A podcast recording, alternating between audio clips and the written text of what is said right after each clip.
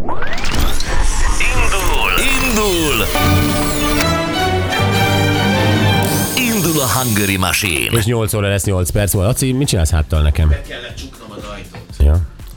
Oké. Okay. Jó, um, mennyire helyes üzenetek jöttek még, amelyek nem beolvashatók, de mint társadalmi keresztmetszet nagyon jók voltak. Igen. Aztán valaki megsértődött ezen, hogy mi ezt egy társadalmi tükörként mutattuk be, és azt írta, hogy ti mit írnátok? Zik.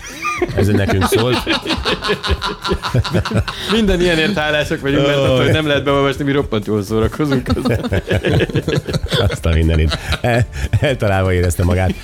Jó. Um, és frappánsan vissza is és frappán visszacsapott. Tehát ez egy verekedés, akkor is, hogyha SMS-ben történik. Lecsapta a soros üvegnyakát, de hadd szóljon. Na, uh, itt van velünk a a Máté. Hello Máté, jó reggelt!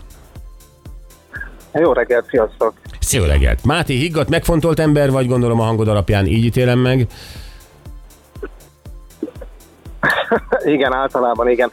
Jókat derülök rajtatok, hogy közben mondtam, úgy közben vagyunk most Ausztriában, hogy, hogy ki milyen SMS-eket szokott kapni. Itt inkább én szoktam a páromtól, mi bevásárlási listát általában. Többnyire az, tehát akkor te gyakorlatilag egy ilyen alárendelt uh, rabszolgaszerepben vagy otthon ebben a kapcsolatban, ugye?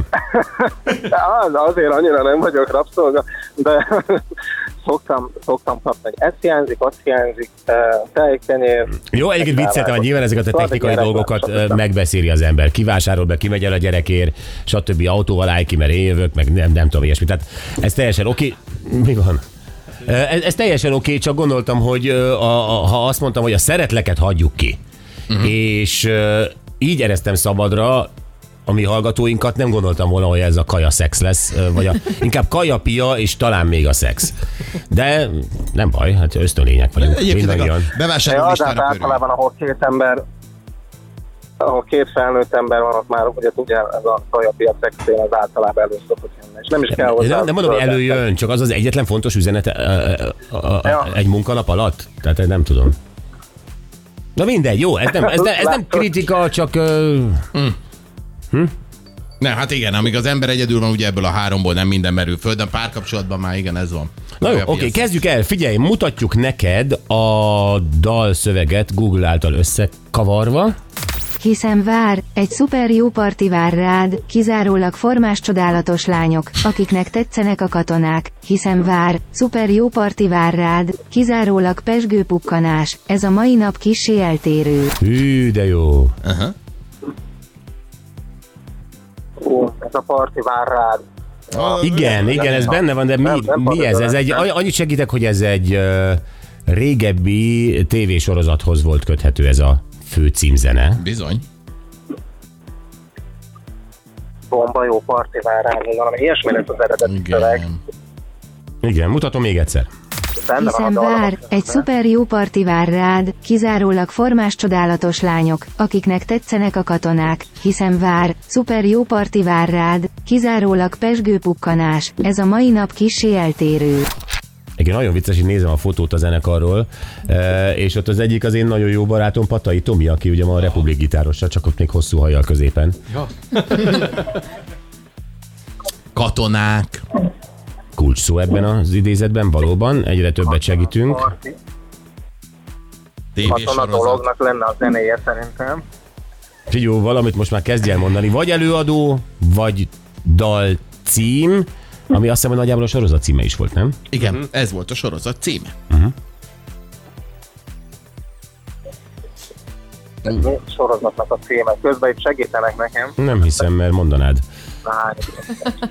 Lehet rosszul. Rád, ez a Alakul.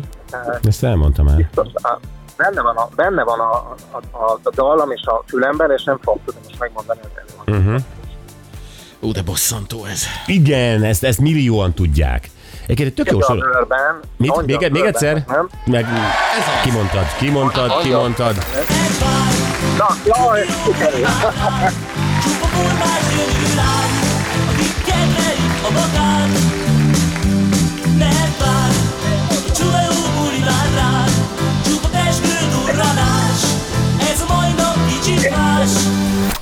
Mert angyal bőrben, más. Minden kicsit más. Minden kicsit más. Én meg kimondtad, hogy angyal bőrben úgy izgultam.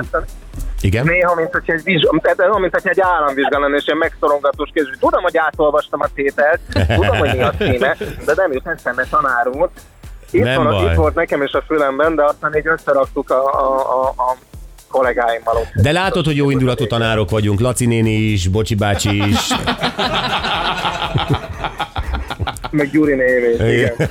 Igen. Jól van, Máté, most már elég. A Laci néni még oké volt, de a Gyuri néni azért És még túlzás. akkor az Anettet nem említettük. Én maradjak néni. Igen, na jó. Máté, a lényeg az, hogy lesz egy bocsi Anett zacsid. néni. Így van, és egy téli sapka meg egy bögre lesz benne. Nagyon jó. Hát köszönjük szépen, jó utat nektek hívunk majd, jó? Köszi.